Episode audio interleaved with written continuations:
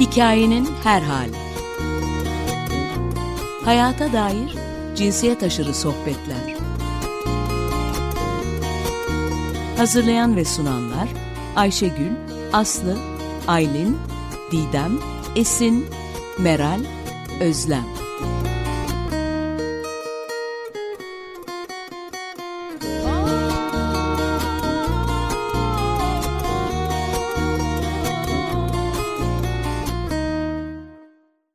Herkese merhaba. Ayşegül ben. Bugün hikayenin her halinde çok özel iki e, konuğum var. Sevgili Özlem Delikanlı ve Eylem Delikanlı.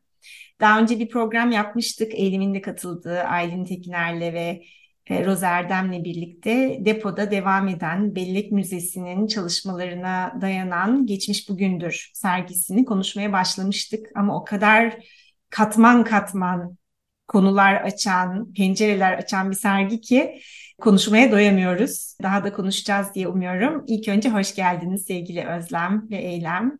Hoş bulduk. Ve aslında sadece sergi değil, Bellek Müzesi'ni hatta daha da geriye giderek sizin ta 10 yıldan daha uzun süredir yürüttüğünüz söz tarih çalışmalarını konuşuyor olacağız. İlk sanırım 2013'teydi yayınladığınız kitap değil mi? Keşke bir koklasaydım. Geride kalan aileler 12 Eylül'ü anlatıyor. Ve hepimiz için ben çok etkilendiğimi hatırlıyorum bu kitabı gördüğümde. Bambaşka bir pencere açtı 12 Eylül'e dair. 12 Eylül aileler ağırlıklı olarak da çocuklar üzerinden bizi deneyimleten o e, anlatılarla 12 Eylül'ü düşünmemize davet eden. Sonra da birkaç yıl önce 2019'da hiçbir şey aynı olmayacak. Bu sefer darbe sonrasında veya sırasında ülkeyi terk etmek durumunda kalmış kişilerin anlatılarına yer verdiğiniz yine çok etkileyici bir kitap yayınladınız. Bu arada sözlü tarih çalışmaları Bellek Müzesi'nin hem siteden izlenebiliyor, Bellek Müzesi'nin kendi sitesinden hem de umuyorum herkes depodaki sergiyi izleyebilir. Aynı zamanda Birikim Dergisi'nin de Eylül sayısı size ayrıldı, sizin yaptığınız çalışmalara. Yine geçmiş bugündür başlığıyla. Orada da eylemin 12 Eylül'ün karşı belleği Tersi Adalet ve Bellek Müzesi, Tersi Adalet için Bellek Müzesi yazısı var. Onu da konuşuruz diye umuyorum. Ama önce bir sizi tanıyarak başlayalım mı? Nasıl başladınız? Ee, bu zor yolculuğa ama hepimizin de çok zihnini ve kalbini açan sözlü tarih üzerinden yakın geçmişimizin e, çok ağır bir dönemine ışık tuttuğunuz bu çalışmalara nasıl başladınız? Eylem sen mi başlamak istersin? Nasıl yapalım? Tabii. Teşekkür ederiz e, Ayşegül öncelikle. Bu çok bizim için çok özel bir program. Sadece içeriği itibariyle değil, gerçekten belli bu alanda çalışmalar yapan üç insan olarak da bir araya gelmemiz çok güzel. Aslında sözlü tarih çalışmalarında ola geldiği gibi bizimki de biraz kendi hikayemiz üzerinden şekillenen bir süreç oldu. Burada özne, bir konuya özne olmanın aslında altını çizerek başladığımız bir şey oldu. Daha önce babamızın hikayesiyle, babamızın 12 Eylül hikayesiyle büyümüş ve dolayısıyla bizim 12 Eylül hikayemizde büyümüş bir e, ailenin, e, büyümüş çocuklarız. Ama tam 25 sene sonra hiç bilmediğimiz bir annenin 12 Eylül hikayesiyle aslında bütün bu e, çalışmalar şekillendi. E, burada hem bir kadının hikayesinin aile içerisinde daha sessiz kalması meselesi e, her ikimizi de e, her ikimizin de zihnini kurcaladı elbette. Yani o, o ilk baştaki bizi tetikleyen ya da beni tetikleyen bunu ilk duyan bendim çünkü e, Amerika'da gerçekten çok başka bir ortamda bu gündemlerin hiç konuşulmadığı bir zamanda ortaya çıkmıştı.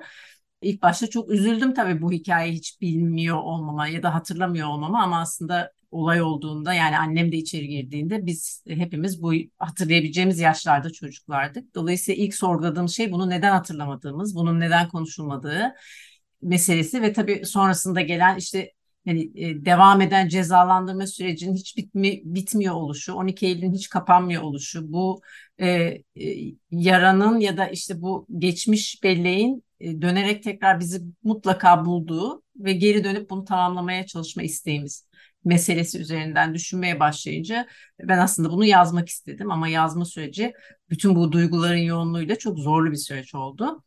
Eğer kendimiz yazamıyorsak o zaman başkalarını neden dinlemiyoruz meselesine geldik. E, ve bunu Özlem'le ilk paylaştığımda o da, onun da kafasında zaten benzer bir çalışma proje var idi ve biz bir bunları bir araya getirelim ve ortak bir çalışma yapalım diye yola çıktık. Özlem istersen gerisini de sana bırakayım. Evet aslında evet yani darbeden etkilenen bir ailenin çocukları olarak bir şekilde bunu dışa vurma isteği duyduk bir noktada ama eylemde dediği gibi birbirimizden farklı ve gerçekten ne yaptığımızı çok bilmeden aslında sözler yapıyoruz diye yola çıkmadan bir şeyler yapmaya çalıştığımız bir dönemdi ama sonrasında aslında tabii ki biz tek etkilenen aile ya da çocuklar değiliz bu süreçte.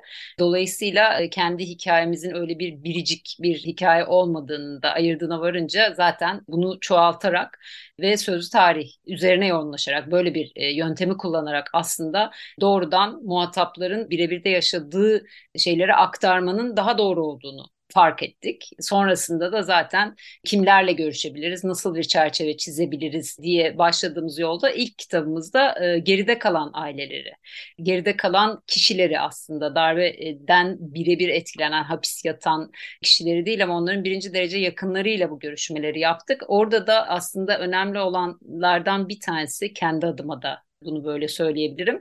Çocuklar ve kadınlar gerçekten bu hikayede birazcık e, geri planda kalmıştı.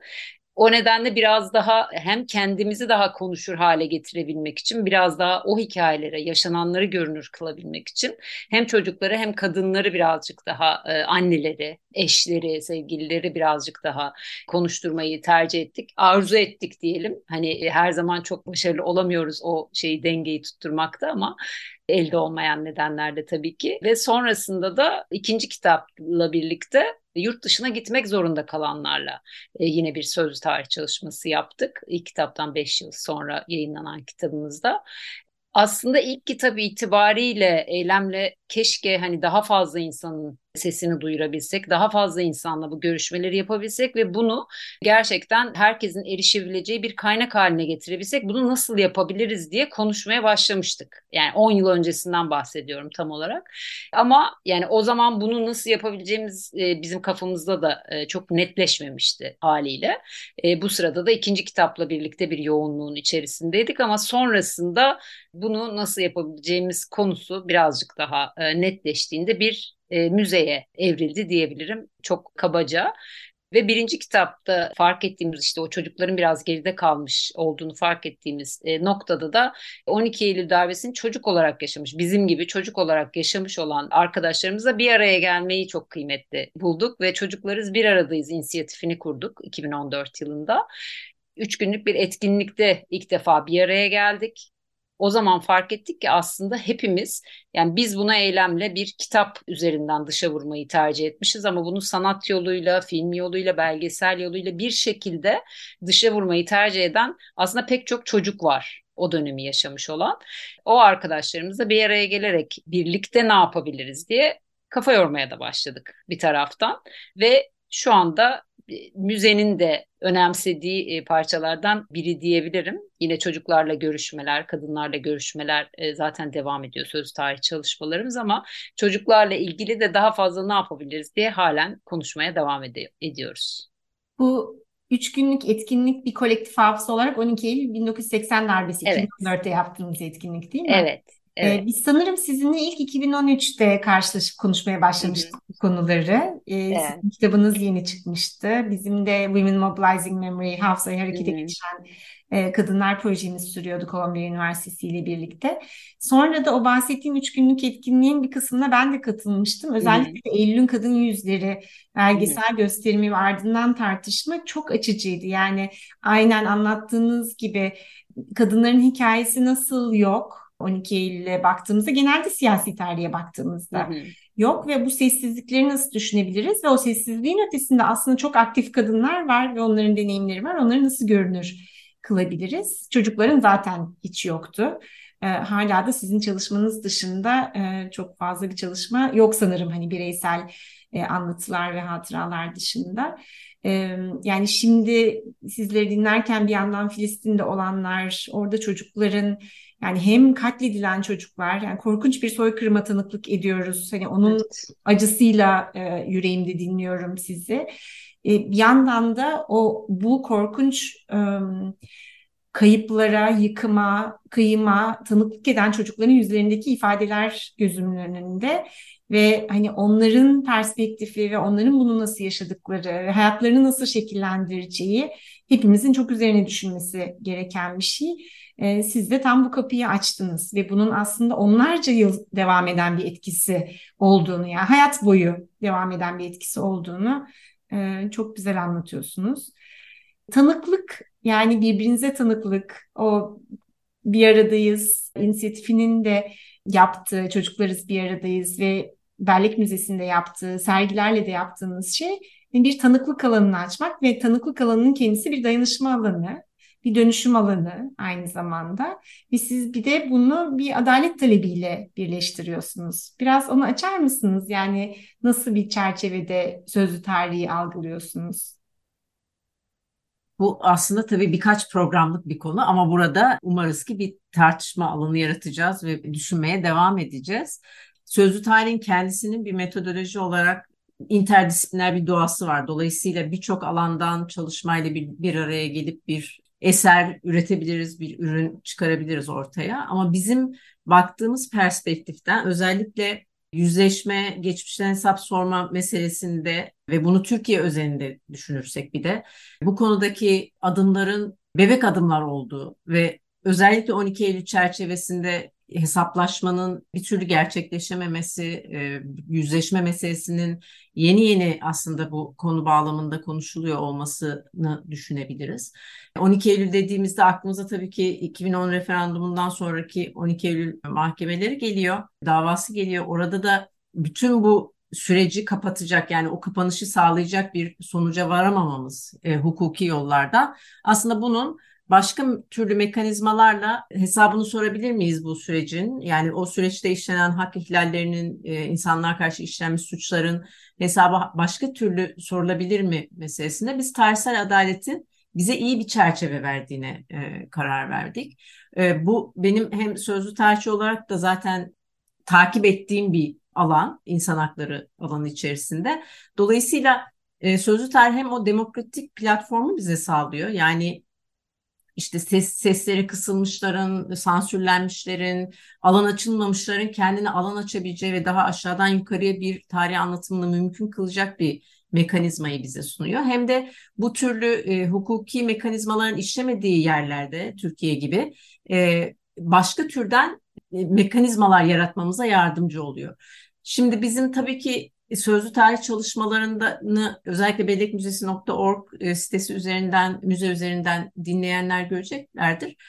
Çok uzunca bir süreci aslında ele alıyoruz. Sözlü tarih zaten derinlemesine görüşmelerden de oluştuğu için ve mümkün mertebe biz de bunları konuşulan en yalın hale yakın kamuoyuyla paylaştığımız için sadece 12 Eylül üzerinde ve ondan sonraki yani bu hak arama mücadeleleri meselesine odaklanarak tabii bunları inşa ediyoruz ama aslında Türkiye'nin yakın tarihine dair uzunca bir panorama sunuyoruz. Yani 60'lardan bugüne getirdiğimiz bir süreci anlatıyoruz. Dolayısıyla hem hak aramada yeni yollar açabilir miyizin tetikleyen ya da onu düşünmeye zorlayan konu başlıklarını açıyoruz. Hem de biraz kişilerin de kendi anlatımıyla eksik bıraktıkları e, yani bütün bu anlatı içerisinde 12 Eylül anlatısı içerisinde eksik olduğunu düşündüğümüz ya da homojen değil ama gerçekten nüanslı bir anlatımın yolunu açacak şekilde farklı perspektiflerden bir çerçeve sunmaya çalışıyoruz. Çünkü gerçekten hakikate hakikat arayışı çok zorlu bir arayış ve bu tek dilden, tek renkten, tek perspektiften olabilecek bir mesele değil.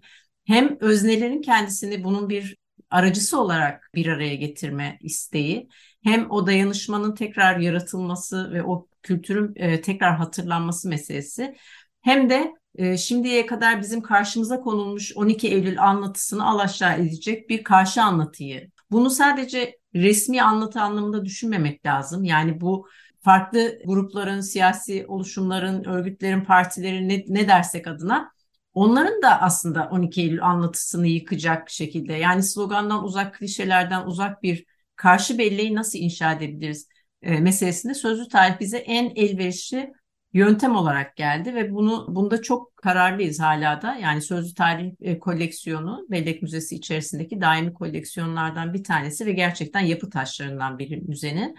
En basitinden esin kaynağı. Dolayısıyla oradan oluşacak bir anlatının daha bütünlüklü, daha farklı e, kitleleri, kişileri, özneleri içine çağıran bir e, yapı olduğunu düşünüyorum ben.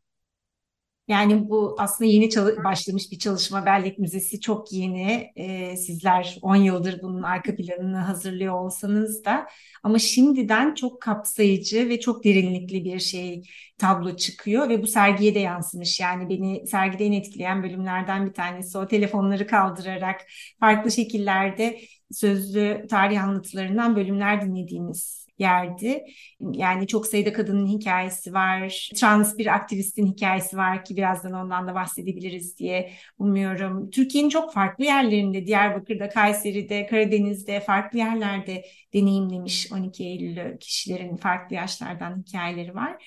Ee, belki şimdi e, bir iki de kısa anlatı paylaşalım programda demiştik.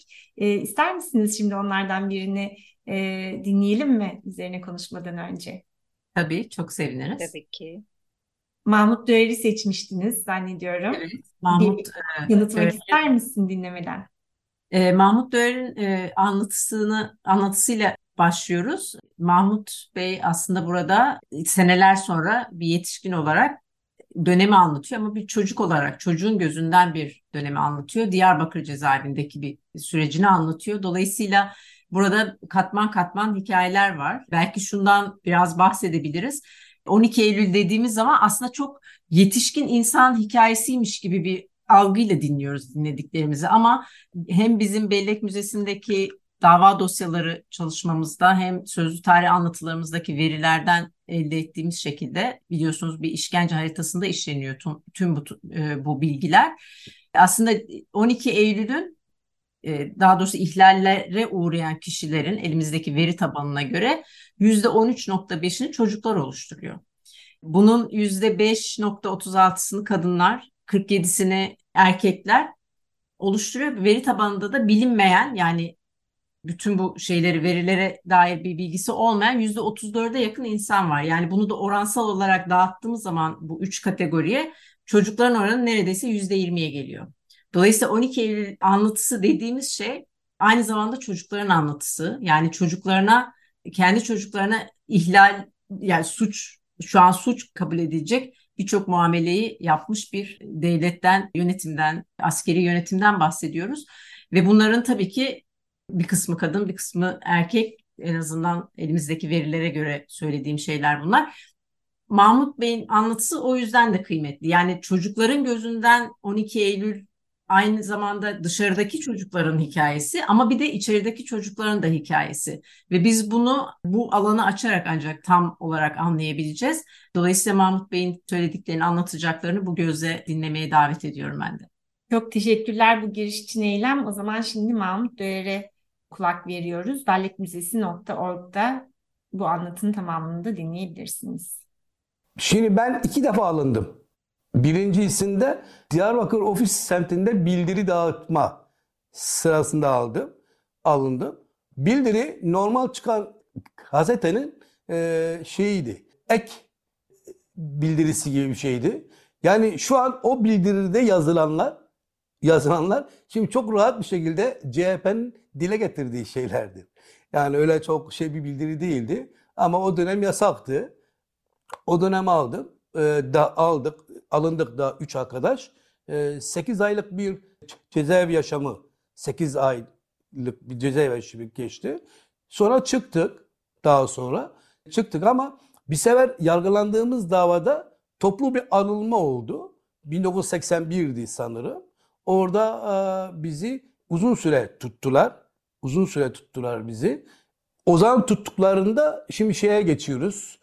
Gözaltı süresinde gözaltı süresinde biz daha gözaltına alınmadan önce 5 nolu cezaevini az anlatıyorlardı ama yaşamamıştık.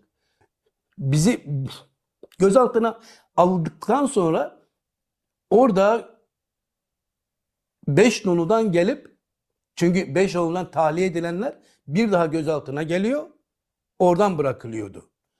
Birisi geldi beni tanıyordu hatırlamıyorum ama ee, dedi Mahmut gel dedi ee, sana bir şey söyleyeceğim. Dedim buyurun. Dedi bak dedi e, biz arkadaşlar desek de demesek de yarın beş noluya gidecekler. Gidecekler. Ama onların böyle büyük bir korkuyla, endişeyle gitmelerini tamam mı? E, törpülemek için tamam kısmen de olsa böyle rahat bir psikolojiyle gitseler daha iyi olur düşüncesiyle biz onları şey abartmıyoruz. Cezaevinde olanları. Ama ben sana farklı anlatacağım. Neden farklı anlatacağım? Çünkü sen tanıyorum dilin kekeme yani çok zor konuşuyorsun. Yani iki kelimeden, üç kelimeden bir tanesi konuşuyorsun ve çok zayıf sıskaydım. Çok zayıf. Daha yaşım da e, buraya gelmeden önce yazdım haç diye falan. Kaç yaşındaydım? 18 yaşındaydım. 18, 19 o civarlarda. Ama çok zayıftım. E, kekememde acayip bir dil var. Yani çok zorlanıyordum. E, ne yapacağım peki? E, dedik bak dedim. Sizi e, önce bir hoş geldin yapacaklar size. Hoş geldin sürecinde e, hücrelerde tutuyorlar. Tamam mı? Ve kaba dayak atacaklar size. Sonra hücrelere koyacaklar. Ne kadar kalacağınızı bilmiyorum ama onların durumuna göre çıkardıklarında hücrede sizi koğuşlara dağıtım yaptıklarında sen bu kekemel, kesinlikle kekemeliğini e, sürdür. Sürdür. Güldüm. Dedim niye gülüyorsun? Dedim zaten o ortamda düzgün konuşmak mümkün değil ki. Yani zaten kekedim yok diyor. Öyle değil. Yani ola ki bir anda bir refleksle güzel cümleler kurarsın. Seni normal koğuşa yollarlarsa ya durum hiç iç, iç açıcı değil. Sen sür, sürdür. Tamam dedim. Ya dur. Ama onun anlattıklarını da kimseyle paylaşmıyorum. Çünkü haklı. Yani haklı. O ortamı gerçekten de anlatılması bile insanı ürpertiyor. O ortamın. Gittik. Tabii tamam dedik. Bizi aldılar götürdüler. Evet burada keselim isterseniz devam ediyor ama çok çarpıcı bir bölüm. Ne söylemek istersiniz buna dair? Aslında bütün şiddet e, hikayelerinde ya da toplu şiddet hikayelerinde olan şeyleri hatırlatıyor bize dinlediğimiz segment. Gerçekten e, şiddetin kişide bıraktığı etkilerin ağırlığı bir tarafa e, o şiddetten e, sakınmanın yollarını bulmaya çalışmak, mücadele etmek, e, direnmeye çalışmak, direnme mekanizmaları yaratmaya çalışmak e, meselesini birazcık açıyor bizim için. E, ama bir taraftan da e, bir aslında çok yaşı çok genç e, bir insanın ve türlü problemleri, engelleri aşma anlamında e, kendine dair ne kullanılabilir, hangi mekanizmalar yaratılabilir e, onun anlatısını bize veriyor kısa da olsa. Tabii ki Diyarbakır meselesi, Diyarbakır cezaevi ve orada yaşananların aslında görüşmenin gerisinde çok daha detaylı anlatımlar var elbette.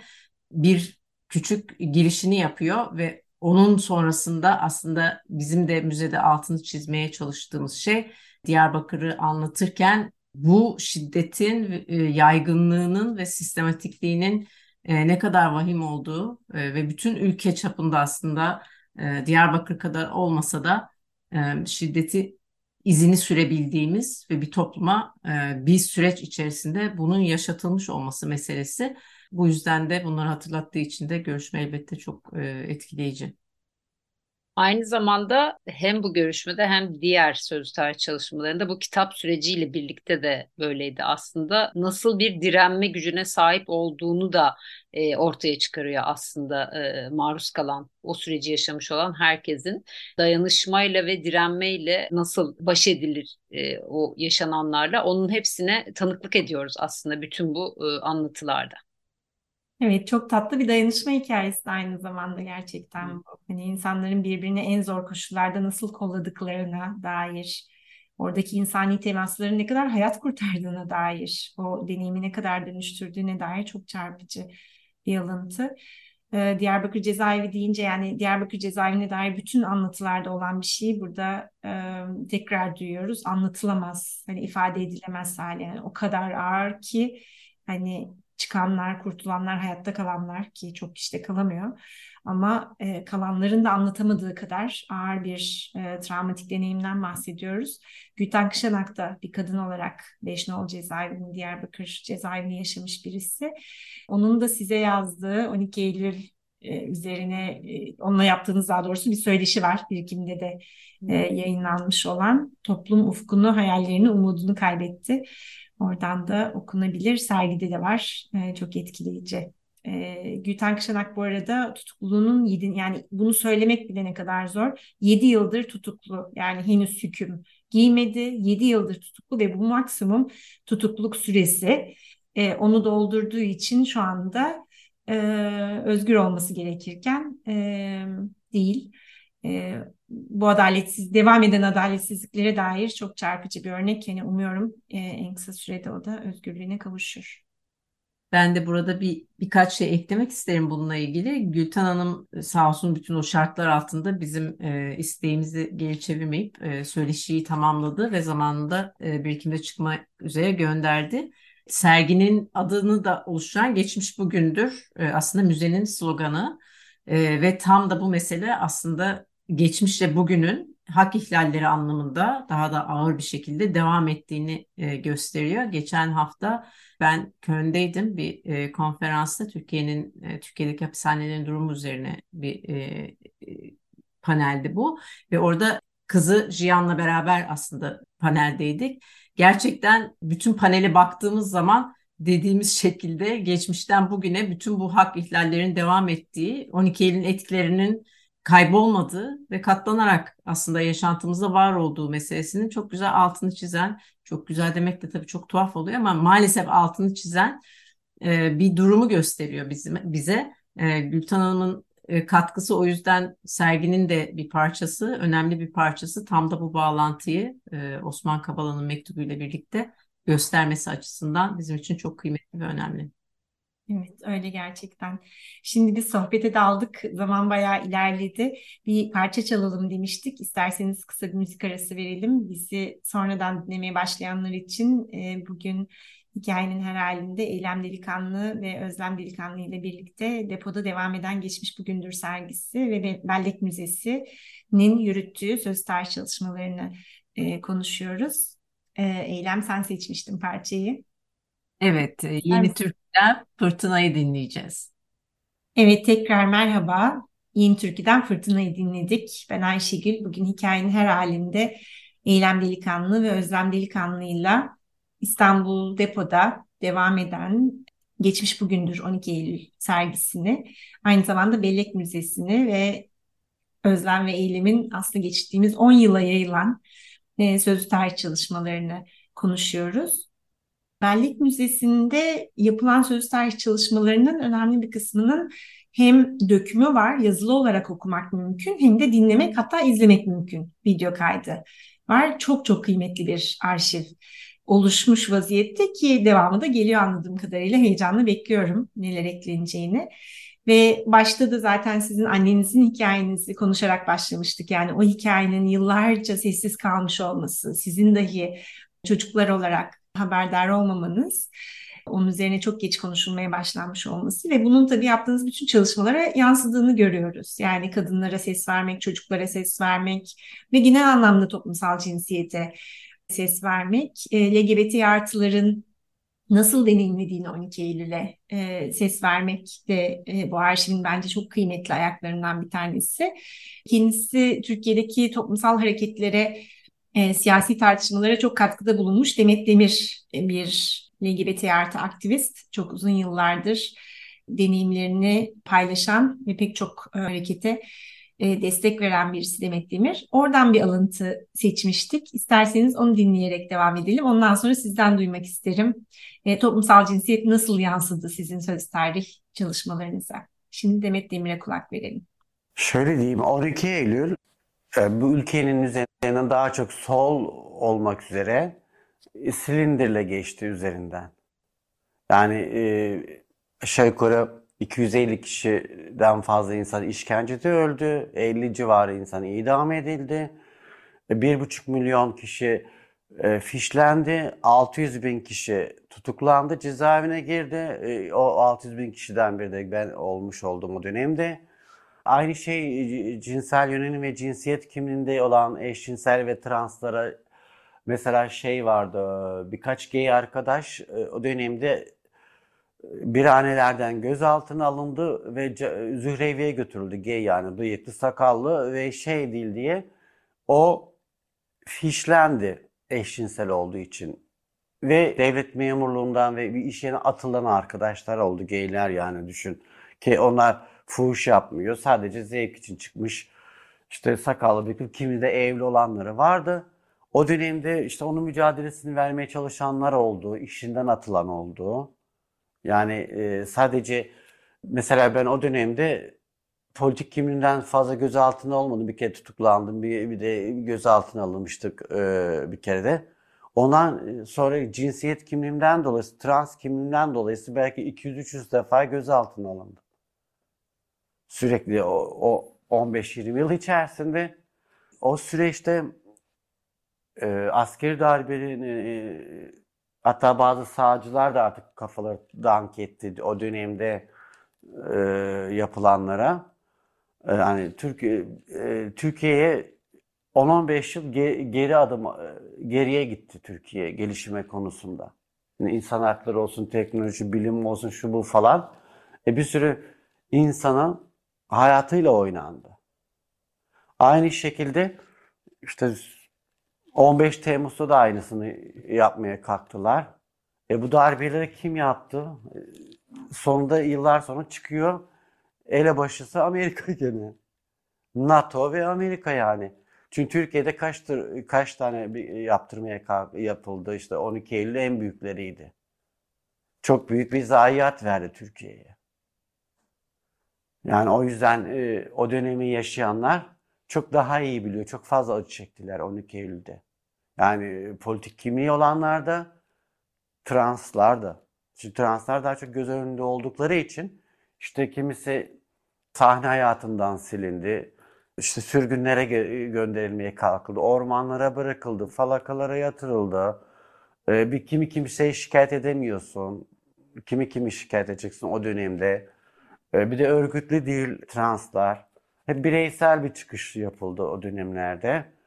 Bir sürü işte gözaltılar. O dönemin transları psikopatlaştırdılar hatta. İşte gözaltına alınmamak için kendi kolunu bacağını kesenler vardı. O bizim o kuşakta çok fazla vardı o. Bu çünkü haksız yere bir sürü yere e, pazara gidiyorsun, pazardan e, gelirken alınıyorsun. Bir yere alışverişe çıkıyorsun gene güpegünüz alınıyorsun. Ben de kaç kere öyle alındım. Hani çalışmaya çıktığımda değil, evimde otururken de alındım. Yani şeydi, insanın psikolojisini ve her şeyini allak bullak ettiler. O yasalar hala devam ediyor. İşte değişen çok şey olmadı. Evet, Demet Demir'i dinledik. Bu anlatıda olduğu gibi aslında bütün anlatılarda herkes büyük acılar yaşandığını anlatıyor ve herkes tabii pek çok kimliğiyle birlikte hani solcu kimliğiyle ayrı, trans kimliğiyle ayrı ikisinin bir araya gelmesiyle çok derin acılar var. Bunları da kayda almış durumdasınız bu arşivde. Yani tekrar tekrar elinize yüreğinize sağlık. Yani yepyeni pencereler açıyor hepimize 12 Eylül'e ve ötesine dair. Sizin için toplumsal cinsiyet tüm bu araştırma e, sürecinde nasıl ifade buldu anlatılarda, sizin yaklaşımınızda, geçmişe yaklaşımınızda? Yani annenizin zaten hikayesinin sessizliğini konuşarak başlamıştık. Başka nerelerde ve nasıl ifade buldu toplumsal cinsiyet? Aslında biraz önceki konuşmamın içerisinde kadınların bizim elimizdeki veri tabanındaki oranından başlamıştık. Ee, çok küçük bir kesime aslında işaret ediyor. Ama anlatılara baktığımızda da genel olarak 12 Eylül'ü anlatan e, daha çok er, erkeklerin perspektifinden anlatan bir anlatıyla da karşı karşıyayız. Özellikle son 15-20 senede ortaya çıkan işte e, anılar, sözlü tarih çalışmalarına da bakarsak e, biraz kahraman kültü üzerinden de yükselen bir tarih anlatısıyla karşı karşıyayız. Biraz onu da aslında e, zorlamak adına hem kadınların hem Demet Demir gibi o dönemin içerisinden geçmiş LGBT artı bireylerin, çocukların sesinin önemli olduğunu düşünüyoruz. Çünkü bu anlatılar lineer ve tek perspektiften dinlenerek anlat, anlayabileceğimiz anlatılar da değil. 12 Eylül meselesi aslında biraz önce Demet'in de bahsettiği gibi bir bunu kategorik olarak söyleyeceğim çünkü 12 Eylül'ün içerisinden geçmiş kişiler kendilerine mağdur demiyorlar ama biz alan içerisinde bunu çalışırken bunu bir kategori olarak kullanıyoruz. Tekil kimliklerimiz yok. Birçok kimlikle beraber bu süreçlerin içerisinden geçiyoruz. Dolayısıyla bir kişi hem bir siyasete ait hem bir kimliğe ait hem e, başka yerelden bir hikayenin içerisinde olabilir. Dolayısıyla bu hikayeleri açmanın yolu olarak da sözlü tarih oldukça kullanışlı bir e, metodoloji sunuyor bize. Biz bir hikayeyi dinlerken bütün bu katmanların içerisinden geçerek dönemi anlamaya çalışıyoruz. Yani bugünün toplumsal e, mücadelelerine baktığımızda da bu geçerli bir anda ortaya çıkmış bir e, mücadele tarihinden bahsetmiyoruz. Aslında dönemler arası bu bellek kopukluğunu da birbirine bağlayan yani o halkaları birbirine geçirebilen bir anlatıyı dinliyoruz bunları dinlerken. E, darbe sadece insanları alıp bir yerden bir yere koyup o baskı ortamını e, yaratmadı. Aynı zamanda bellek, tüm bu bellek kırımını da yarattı. Yani bir şey dümdüz ederek üzerine tekrar kendi istediği anlatıyı, resmi anlatıyı inşa etti. Bu inşa edişin karşısında işte Demet'inki gibi ve diğer anlatıcılarımızın e, hikayelerinde olduğu gibi biz hikayenin daha önceki vecelerini de dinlemeye başlıyoruz. E, bunun içerisinde mücadele tarihi de var ve LGBTİ bireylerin o süreçten getirdikleri deneyimler, yaşadıkları, e, oradan çıkardıkları ve dayanışmaları bugünlere ulaşan önemli mücadelelerine de ışık tutuyor bizim için. E, o nedenle de aslında söz tarih koleksiyonu bu anlamda o çeşitliliği sağlaması açısından bizim özenerek kılı kırk yararak biraz da e, diyebilirim. Düşünerek inşa etmeye çalıştığımız bir e, koleksiyon diyebilirim. Özlem sen eklemek ister misin bu konuda bir şey?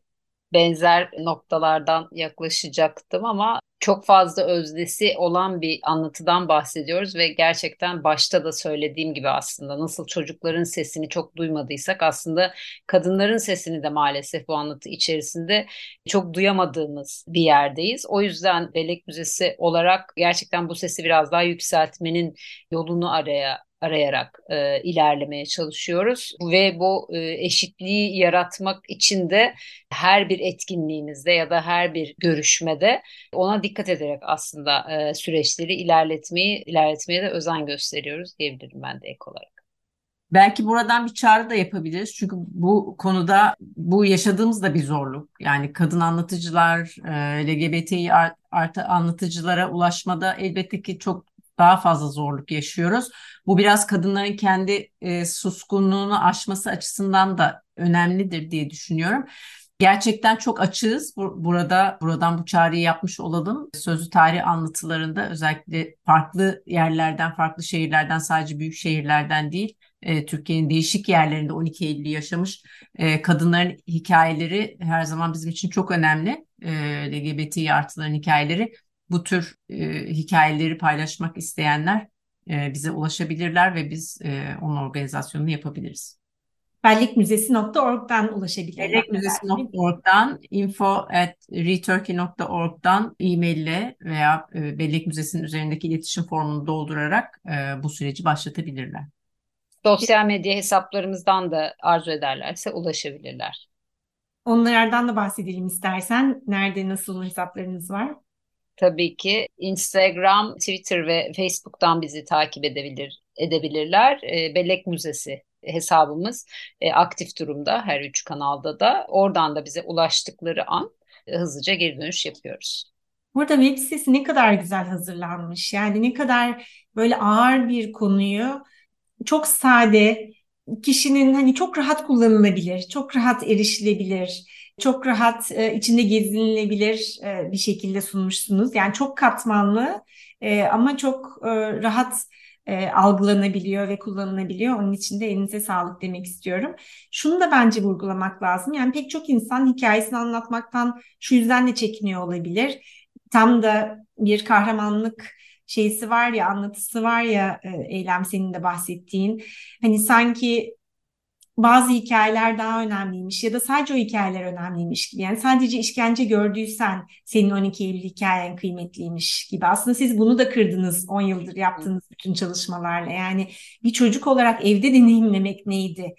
babanın yokluğunu, annenin yokluğunu, onların işkencesini veya suskun evdeki suskunlukları Gülten Kaya'yı şimdi dinleyemedik ama Gülten Kaya'nın sergide de e, çok çarpıcı bir anlatısı var. Yani e, söylenen türküleri paylaşıyorlar veya çıktığı zaman cam bardağı eline almak yıllar sonra ve cam bardaktan çay içmek nasıl bir deneyimdi onu anlatıyor. E, çünkü orada cam bardak kullanılamıyor. E, çok gündelik hayata dair yani illa hapse girmiş veya işkence görmüş olmanız da gerekmiyor değil mi? Hani 12 Eylül deneyiminizi paylaşmak için. E, Aksine e, tam da söylediğin gibi gündelik hayata sızmış 12 Eylül'ü anlatmaya çalışıyoruz. Yani şiddetin sadece belli formlarda kendini göstermediği, bunun farklı yollarının olduğu ve bunun aslında çok uzun bir süreci kapsadığının altını çizmeye çalışıyoruz. Dolayısıyla her hikaye biricik e, ve o anlamda bize bir şey anlatıyor. Bütün bu hikayeyi tamamlamak adına. Çocukların yaşadıkları ayrı bir tecrübe var. Bunlar e, bizim hani kendi çalışmalarımız içerisinde bir buçuk jenerasyon dediğimiz aslında o şiddet dönemini çocuk olarak geçirmiş ama baskısıyla büyümüş ve belleğinde belli boşlukları olan e, çocukların hikayesi başka bir şey anlatıyor. E, elbette ki şiddete birebir maruz kalmışların hikayesi başka türden veriler sunuyor ve bu hikayeyi tamamlamamıza, yardımcı oluyor. Ama bunların hepsi bir araya geldiğinde bize bir bütünü işaret ediyor. E, dolayısıyla e, daha önemli, daha önemsiz diye bir hikaye yok. Bir hikaye var ve hepsi e, bize farklı açılardan başka veriler, başka e, hikayeler sunuyor. O yüzden e, dediğin çok doğru. Bu e, biraz da özellikle de örgütlü kadınların çok temkinli oldukları da bir konu. Yani e, örgüt içerisindeki o eril ne diyelim e, yönetimin hiyerarşi. hiyerarşik durumun yıkılması meselesinde de bir örgütü örgüt yapan içerisindeki herkes. Dolayısıyla oradaki herkesin hikayesi bizim için çok önemli. Özellikle kadınların perspektifinden, LGBT bireylerin perspektifinden o sürecin nasıl yaşandığını bilmek daha da önemli diye düşünüyorum. Bunları bilmek şeyi de e, şunun da yolunu açıyor. Geriye dönüp eleştiri ve öz eleştiri mekanizmalarını işletmek. Yani ne nerede eksikti, ne nasıl yapılmıştı, nasıl yapılabilirdi meselesini özellikle de bir sonraki kuşağın bunlara bakarak bir dönemi anlamaya çalışmasını oldukça kıymetli buluyoruz. O geçmiş bugündür vurgusu da tam da bunu yapıyor. Evet. Bir de sanat üzerinden yapıyorsunuz. Yani sanat da çok önemli bir parçası. Hem Bellek Müzesi'nin hem şimdi serginin. Geçen sefer Aylin Tekiner'le daha uzun konuşmuştuk. Umuyorum konuşmaya da devam ederiz. Ve çok çarpıcı sergide çok sayıda kadın sanatçının eseri var. Ve çok çarpıcı eserler gerçekten. Tabii o sanat gündelik hayatı ve iç dünyamızı e, anlatmak için çok önemli bir e, araç. Kesinlikle. Burada tabii ki şunun da altını çizeyim. Biz sonuçta ekip olarak bir kadın ekibiyiz e, ağırlıklı olarak. E, bu çalışmayı birlikte yürütüyoruz. Ve e, bu çalışmanın özneleri aslında 12 Eylül'ün de özneleri olan insanlar. Aylin de bunlardan biri tabii ki bu, bunu 12 Eylül'ü sanat yoluyla üretime çevirmiş bir arkadaşımız e, Bellek Müzesi'nde direktörlerinden biri. Dolayısıyla onun çalışması zaten kendisi daha detaylı anlatacaktır önümüzdeki programlarda. Tam da dediğimiz hikayede yani bizim sözlü tarihle aldığımız yolu ailenin sanat yoluyla alıyor olması, diğer arkadaşların başka formlarda bunu yapıyor olması çok kıymetli. Gerçekten birçok şeyi bir araya getiren bir çalışma Bellek Müzesi aynı zamanda. Yani değişik e, disiplinleri bir araya getiren kolektif çalışmayı o anlamda örgütlemeyi önemli kılan ve bunu kuşaklar arası yapmaya çalışan yani hem dönemin tanıklarıyla hem bizim gibi içinden çocuk olarak geçmişlerle hem gerçekten buna dair bir belleği olmayan e, kişilerle birlikte yürütmeye çalıştığımız da bir süreç. Bizim de hep öğrendiğimiz ve kendimizi yenilediğimiz çok verimli bir süreç diyebilirim. Tam da kuşaklar arası demişken ben Özlem'e sormak istiyorum. Özlem çok kıymetli çalışmalar yürütüyorsunuz. Gençlerin de katıldığı, birlikte sergiyi geziyorlar. Yani ben de haberlerini aldıkça çok heyecanlanıyorum. Burada çok çok sayıda kuşaklar arası bir aktarım e, söz konusu. Son 5 dakikamız kaldı. Bir kere sergiyi görmek isteyenler ne zaman nasıl görebilirler ve özellikle de sizlerle birlikte rehberli sergi anlatımları e, nasıl oluyor, nasıl katılabilir insanlar? Biraz onu da paylaşırsan çok güzel olur. Tabii ki. E, Bellek Müzesi'nin Geçmiş Bugündür sergisi Tophane Tütün Deposu'nda pazar pazartesi günleri hariç e, her gün 11'den 7'ye kadar açık olacak sergi.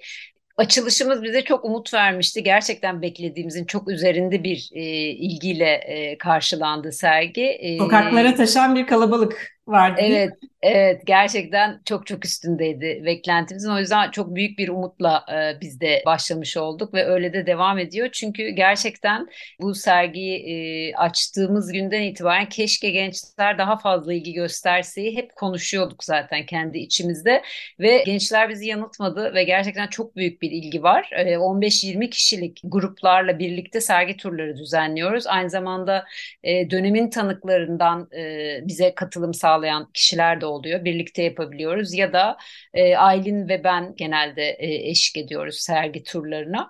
Eğer böyle bir tur yapmak isteyen olursa yine bize sosyal medya hesaplarımızdan erişim sağlarlarsa kendilerine seve seve yardımcı oluruz, organizasyonlarımızı yaparız. Onun dışında da sosyal medya hesaplarımızı e, takip ederseniz, e, ederlerse eğer ayrıca mutlu oluruz ve çok mutlu olduğumuz şeylerden bir tanesi de şu. Genel olarak etkileşim istatistiklerine baktığımızda da gençler gerçekten bu sürece biraz daha fazla hakim olmaya çalışan e, yaş grubu olarak karşımıza çıkıyor. Hakikaten tam da aslında istediğimiz, arzu ettiğimiz şeyi yakalamışız e, gibi duruyor şu anda en azından. Umuyorum e, bu ilgiyi devamda ettireceğiz. Onların dikkatini farklı bir yere kaydırmadan bizimle birlikte olmalarını sağlayacağız diye düşünüyorum. Ben de birkaç etkinliğine katıldım. Serginin gerçekten çok etkileyici o kuşak, kuşaklar arası buluşmalar. Başka sizin eklemek istediğiniz son söz olarak ne var evet. kapatırken? Buradan belki gençler üzerinden şunu da söyleyerek e, özellikle sözlü tarih konuştuğumuz için e, koleksiyonun önemli bir özelliği de e, bütün bu e, yaptığımız araştırmaları e, aranabilir kıldığımız bir sistemi kullanıyoruz dijital ortamda. E, dolayısıyla genç arkadaşlar, araştırmacılar, ikincil araştırma yapanlar aradıkları bilgiye çok kolay bir şekilde ulaşabiliyorlar. Bunun e, altını çizelim belki bu e, bir ilgi vesilesi olur. Ben de çok teşekkür ediyorum bu güzel yayın için. Hem sergiyi konuştuk biraz hem e, sözlü tarih çalışmalarımızı konuştuk. E, sergimizin tasarımını bu arada e, Sevim Sancaktar yaptı. Ona da buradan teşekkür edelim. Çok e, etkileyici bir tasarım. Evet ona da. Evet, aldığı ilgiden biz çok memnunuz. Gördüğü ilgiden e, özellikle gençlerin katılımından e, oldukça memnunuz. E, umuyoruz ki, diliyoruz ki daha fazla daimi mekanlarımızın olacağı ve fiziki mekanlarda buluşabileceğimiz olanaklar yaratabiliriz ileriye doğru. Teşekkür ederiz.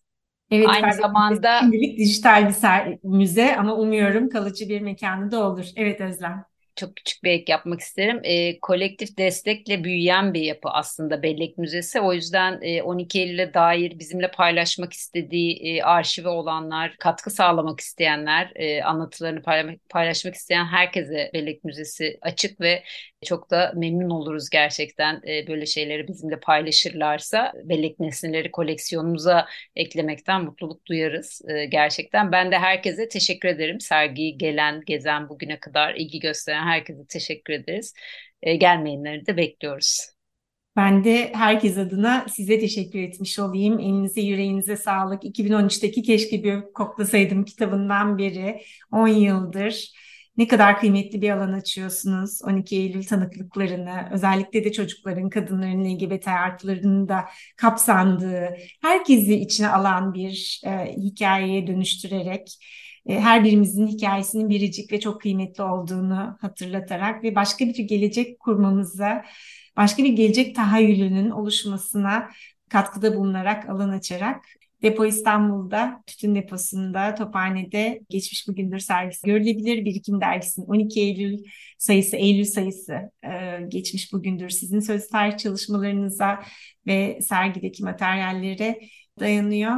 E, ve Bellek Müzesi'nde bugün konuştuğumuz hemen hemen her şey var. E, nesne koleksiyonunu çok konuşamadık ama nesnelere dair e, oluşturduğunuz arşiv çok kıymetli. Dava dosyalarının takibi, işkence haritası bunların hepsi ayrı ayrı gerçekten konuşulabilecek çok kıymetli arşiv çalışmaları. Elinize yüreğinize sağlık tekrar. Teşekkür ederiz Ayşegül. Teşekkür ederiz. Çok sağ olun. Bugün Özlem Delikanlı ve Eylem Delikanlı ile Bellek Müzesi'ni ve depoda devam eden e, Geçmiş Bugündür sergisini konuştuk hikayenin her halinde. Bu serginin de açtığı, barış alanının genişlediği bütün dünyada, Filistin'de, Türkiye'de, her yerde genişlediği e, bir gelecek umuduyla diyelim.